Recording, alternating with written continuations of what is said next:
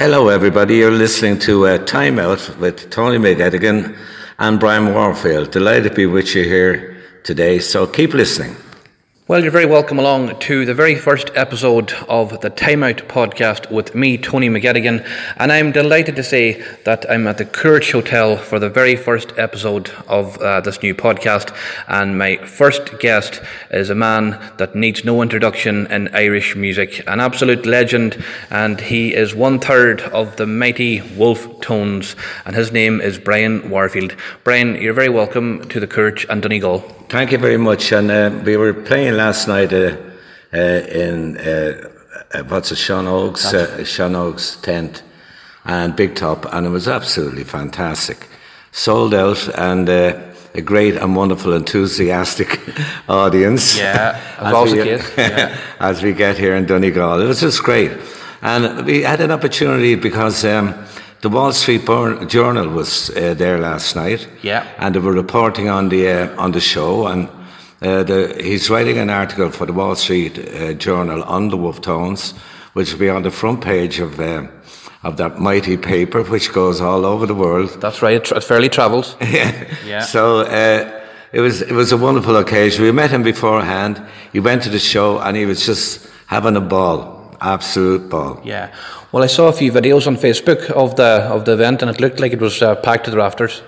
Yeah, absolutely. You couldn't have fit one more into the place. And, uh, mm-hmm. you know, I, I, sang the song Rockall about, you know, the, the great rock that's out there up the coast of Donegal. That's right, yeah. So that's a, that's a song that's proving very popular. And, of course, with the topic especially that you mentioned. Yeah, well, you know, this, I, I, mentioned that I was going to go out there to Rockall and plant a flag on it. Yeah, claim it as your own. Yeah. On Ireland, and I'd bring i bring over a Donegal flag as well. Yes, but uh, you know, it's claimed by England, and now that the hard Brexit might come about, it means they'll have an exclusion to Irish fishermen. Yeah. So I'm asking any of the Irish fishing uh, community if they could. Uh, join me, me uh, on the attempt of bringing a flag out there to um, Rockall and uh, we claim it for Ireland. I'll sing the song out there with, uh, and we'll make a documentary on it. But, you know, it's all about the expense and finance and the logistics. Yes. And it's an uncertain time indeed, uh, Brian, if you can uh, appreciate yourself, like with the Brexit coming up and that. And the likes of Rockall is a very important matter for Irish people. It's a very important matter for our fishing community. Yeah. And in as much that they want to exclude Irish fishing boats from the Rockall zone. Now, I know that the Irish fishing community have been, you know, fishing up there for years and years and years. And it's a, it's as much Irish waters as it is British waters.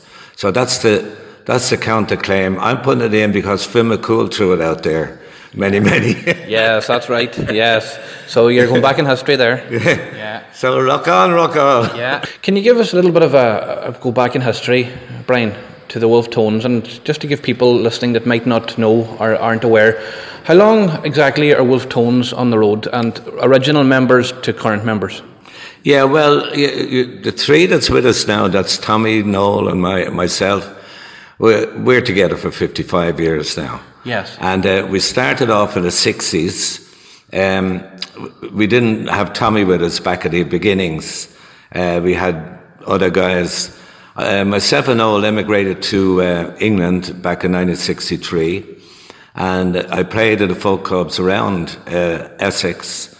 And we became very, very popular and opened a club in Chelmsford in Essex. And uh, that club became very popular indeed around the area and we made the headlines of uh, the Chelmsford Newsman's Herald front page, uh, and uh, we, we were really making progress uh, as, as a group. So um, from then, uh, humble beginnings, we got a record contract. We were rejoined by Derek and some of our old friends, Philip Woodnut. And uh, we had a guy then, Liam Courtney, joined us. And about 64, uh, we had known Tommy Byrne for some time. We met him at a fly in Elphin in County Roscommon, and uh, we'd known him for some while. And he joined us uh, that year because our manager didn't like the other guys, so get rid of him. I see. yeah. So he was like the last Beatle. yes, it didn't happen for him. No. no. So uh, Tommy joined up, left the job at Guinness, and he's been with us ever since. Yeah. And it's a great story, isn't it, though, Brian? The, the, the longevity of you. And I think that's the true test of any great band, is yeah. the fact, you know. I, I think, you know, I, I, I just wrote a book there, and I just brought it out there this year. And the book is called, like, The, the Ramblings of an Irish Ballad Singer. And it's remarkable when I think back all the years that went by and all the achievements and all the ups and downs and the swings and roundabouts that we went through over the years. We've seen the world. Yes. We've conquered the world.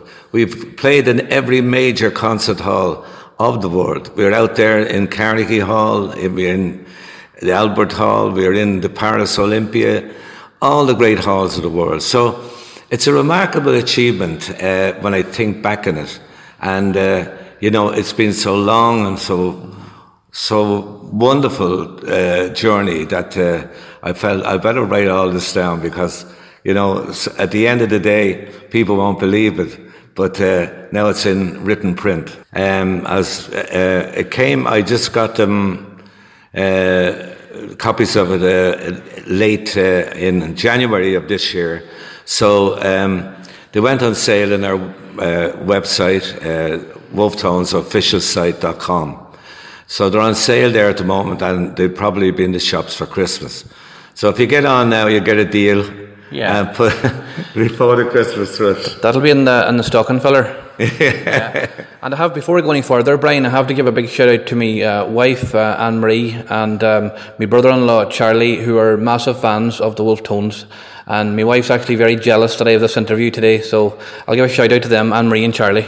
Well, I can tell you something. Uh, uh, uh, she has a great choice of music. She has. I'll tell you, she, she certainly has. I, I can't argue with that.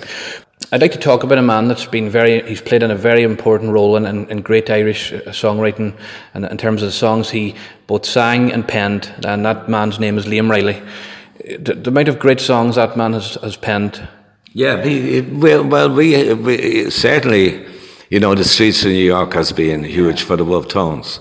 And uh, he, he heard a story from Tommy, you know, some years ago about us and the police in, in New York and how friendly we were and how much they came back and forward and everything else. And they, they were great fans and friends of ours for over the years. So he, he said he'd write a song on that kind of theme. Yes. And the streets of New York uh, is is the result of that, which is a wonderful song. Oh, lo- lovely tale. Yeah, yeah, and a great story. And that's I, did, not know that that was actually designed for yourself specifically. Yeah, yeah, yeah it was. Yeah. Um, when Liam gave it to us first, it was kind of a a bit poppy because he done everything in kind of a pop version, but we kind of rounded it out into a ballad.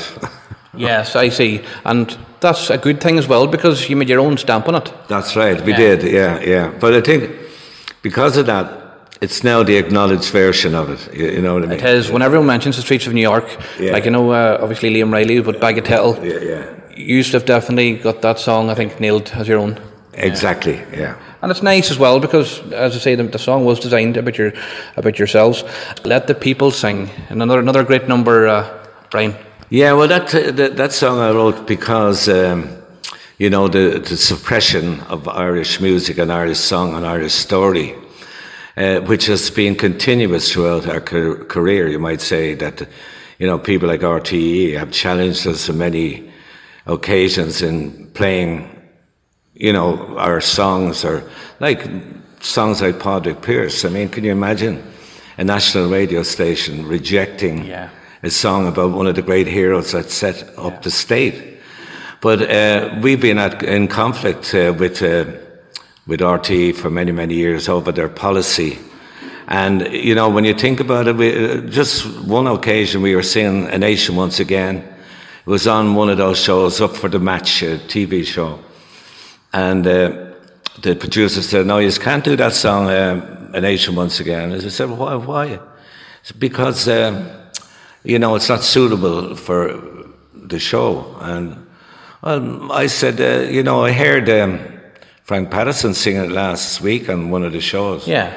And he said, well, that's different. He says, when the Wolfe Tones sing it, they mean it. Ah, well, any singer that's singing a song, they have to mean it. Yeah, well, Yeah, that's it. yeah. So it just shows you the contention that was there between the Wolfe Tones and RTE when they're scrutinising everything you do. Even although we are saying that you know Cork was in the All Ireland final, and we're saying like uh, Thomas Davis, born in Mallow, a great Cork man, and you know this is a song. Yeah, I I love the meaning behind that song actually because people should be able to sing about what they want and are passionate about. Yeah, well, exactly. And, you know, you, you know, that was written in about 1843 uh, when Daniel O'Connell uh, was looking for uh, repeal of the Union. And uh, he wrote that song uh, to encourage people to uh, uh, the repeal movement. I see. So there's a great uh, history and meaning behind the song. 1843. He was only a young man. He died a young man. He died in 1845, just on the cusp of the fa- famine, and uh, he he was a great loss to Ireland. Yes, and uh, as people like that, that that shaped the country we see before us today, Brian. Yeah, exactly. And uh, so, "Let the People Sing" was uh, was inspired by the suppression suppression of Irish music. Yeah. Irish song particularly. Yeah. you, you know, and people. People don't realise that Irish song is a great tradition in Ireland. Mm-hmm. You know, I, when I hear people saying, "Oh, let's play some traditional music," they think of the dance music. That's yeah, yeah. Yeah, rather than think of the song tradition.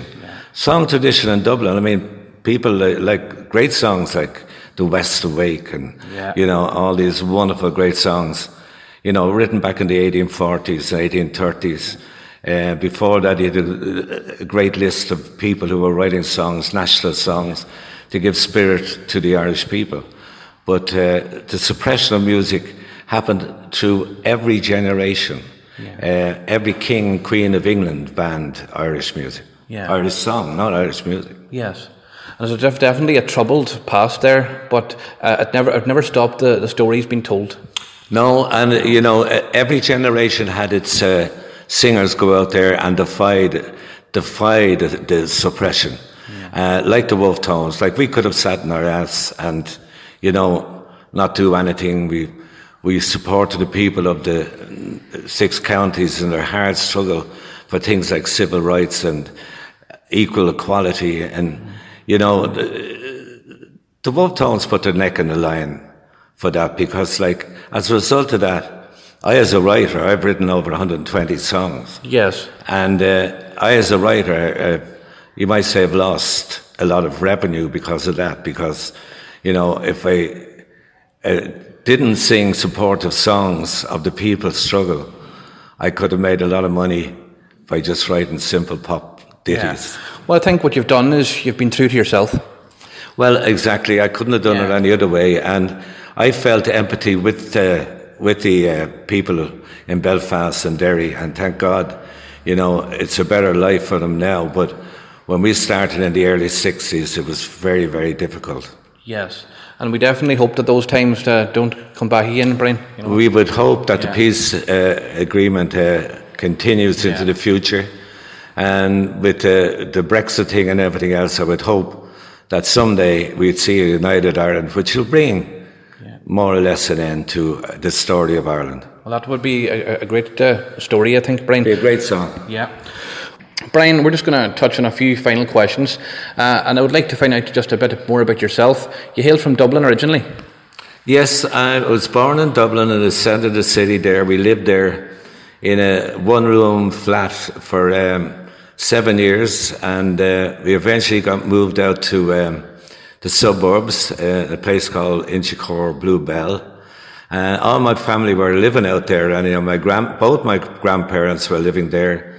And it was like coming home when we got a place, we got a house there. It was like going into the open spaces. And once again, I tell the story in the book about our humble beginnings.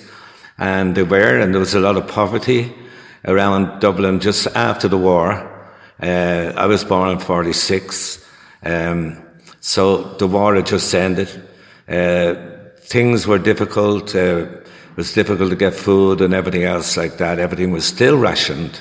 Um, and so, yeah, it, that, that was the beginnings of my life and my experiences in life. Yes. And uh, Dublin has uh, definitely changed a lot over the years, I'd say. How is the, the Dublin you see today compared to the Dublin where you grew up? Oh, a vast difference between the both Dublins, I can tell you. Back then, you know, there was a lot of unemployment, uh, and uh, the city was different. Let's put it that way. When, when you know, there was trams running around Dublin. Yeah. You know, the old, the old double-decker trams. Uh, in my early life, uh, I'd exp- one of my great experiences was riding the trams. My dad brought us out on the last tram uh, out of Dublin. We went uh, on, on the Saturday because it said if you go out on the Sunday, there'd be too much violence. People were ripping up the tram seats and taking souvenirs and everything else. But uh, we went out on the Saturday and we took the Dalkey tram out to Dalkey and he said, uh, always remember this day because this is the last tram uh, to leave Dublin. Yeah, and that must have been a sad thing for him to acknowledge. It was. Uh, Dad worked on the railways and uh, he was a coach painter and he, he, his family, his grandfather, his great grandfather, his great great grandfather, they all worked on the railways. Yeah. And uh, even his, his mother's family, uh, the McDonoughs, they, they worked on the railways also. And my great grandfather, uh, John McDonough, he was a Fenian. And uh, he was a known Fenian, and he was excommunicated from the church for being part of uh, the Fenian movement. And uh, he, I wrote a song about him uh, called The Grandfather. The grandfather, yeah, that's a song that actually was popular as well. Yeah. Yeah. So I wrote that about him uh, uh, in as much uh, build the mountains high, blossomed Yeah. with integrity. Problems never die without answering the calls. Yes. We'll set the hills ablaze with words of revolution. You bureaucrats amaze. Yeah. The bird has flown its cage. Yeah, yeah, beautiful, beautiful lyrics, Brian. yeah. Yeah, but he, he took off, he fought at the Battle of Tallaght, Yes. which was, uh, turned out to be a bit of a skirmish. They later regrouped uh, in the Dublin Mountains and uh, somehow he escaped uh, detection. He was never imprisoned. Uh, he was a known Fenian within his community, but, you know, he got away. Yes. And there's, isn't it the great story that you have yourself, Brian? Uh, the fact that you've like you have the book, and now that you have the songs from down through the years, isn't it great to be able to tell the, to, to inform people of these kind of stories? Yeah, well, it, it, there's great stories, and I've had, uh, thank God, I've had a, a, a long and healthy life, and uh, you know, so you know, I'll continue into the future, and uh, I'll continue writing, continue telling stories, because that's my nature. Yeah, def- definitely did never change. Yeah, Brian, I have to ask you today. Dublin's playing Mayo in a massive match in All Ireland semi final, and of course, Dublin's going for five in a row. Are you confident? You know, Mayo are hungry, and uh, they've been disappointed over the, Yeah. over the year. and I feel, I feel they're going to be a, a big, big obstacle. Yes. Yeah. But I, I think we can do it. Well, I think the Dublin team have evolved over the last number of years. Yeah. We've seen new blood being introduced. Yeah. And the Mayo team, as a team, that's, there's a lot of mileage on the clock. There is, yeah. but yeah, but yeah. one thing about Mayo is whatever happens to them when they come in Jones's Road in Croke Park, they turn into a different animal. So we're looking forward to a good game, and uh, it's going to be very hard to stop the Dubs, I, I would say. Now, what would you say is your most requested songs at gigs, Brian? Well, obviously, Celtic Symphony is one Yes. of the most requested songs, and um, you know, Joe McDonnell is uh, huge all over the world. The song brought a lot of enlightenment to people in America, in England, and Scotland. Um, they're highly on the list. I'd say that I'd say Celtic Symphony is probably number one. Yes. And I'd say Joe McDonnell number two. I'd say Streets in New York would be number three. Yeah. And uh, somewhere along that, it could be, you know, give or take. But if if if I look, I get the things from Spotify all the time. Spotify, and by far, uh, Celtic Symphony is the biggest. Yeah. It's gone millions and millions and millions of hits now at this stage. Yeah. And some of the playlists now, they're just Celtic Symphony be up like sixty odd thousand plays for a week. It's, a great song because it marked uh, it marked a great you know uh, Yeah, milestone. Yeah. Yeah. So anyhow, yeah, that that would be the they would be the Yeah. probably top of the list. And you have no plans, I would say. Brian, a, a singer said to me one time that if you're a singer, you never retire. And I would say, looking at you, you have plans to continue and continue. Yeah, we, you know, as my grandma used to say, live as long as you can and die when you can't help it. I apply that to my musical career as well. Well, I'll tell you, Brian, if I get to your age and look as good as you do, I'll be very happy.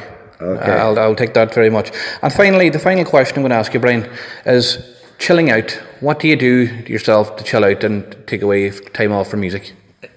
Dibble a bit. Um, I'm, I'm not a great, uh, not a great, uh, not a great golfer or anything like that. I'm not.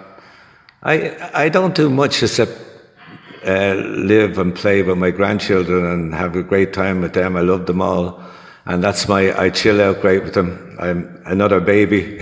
I see, yes, but that's a great, keeps you young. yeah, and uh, we have great fun, and uh, that, I chill out mostly uh, Yeah. with, with the grandkids. That's a Bring good them way to chill out. walk. Bring Yeah. them out for a walk out to, along the river or something like that, and that's that's great. That's not what that's what life's all about, though, Brian. Yeah, and I love them dearly and deeply, and Yeah. you know they're, they're, they're just a gift of life to me. You know. they definitely are. I have two kids myself, Brian, and I know how precious kids are. They're the most. Yeah, yeah. Uh, it's the biggest honour in my life being a parent. They- yeah, It, yeah, it, it is. So I would like you to, uh, if you could pass on our regards to uh, Tommy and Noel as well, uh, Brian, and uh, all that's left for me to say on the first episode of this uh, Time Out podcast is to thank you very much for taking the time to speak with me here at the Courage Hotel. I know you're fresh off a gig last night in Gweedore. The rain is coming down here. It's not a very nice morning, but uh, I think Donegal still looks as beautiful. I'm a bit biased in saying that. But Brian, thanks very much for your time. I really appreciate it. Okay, and a pleasure to be here with you this morning. Yeah. Got to get on the way now. I'm heading off to Derry. Yeah, sure. Another gig tonight, is it? uh, gig tonight in the Forum. Yes. Yeah, yeah. And no doubt that'll be another packed audience. It's sold out and sold out ne- next uh, on Sunday in Belfast as well. That's fantastic. And uh, it's great to see you still going well. And as I said, the true test of any great band is, in my opinion, can they last the test of time? And I'll tell you, the Wolfe Tones can certainly take that one off. Yeah. Thank you very much. Okay, thank you, and hello to all at the bulk podcast. Thank you very much, Brian. Bye.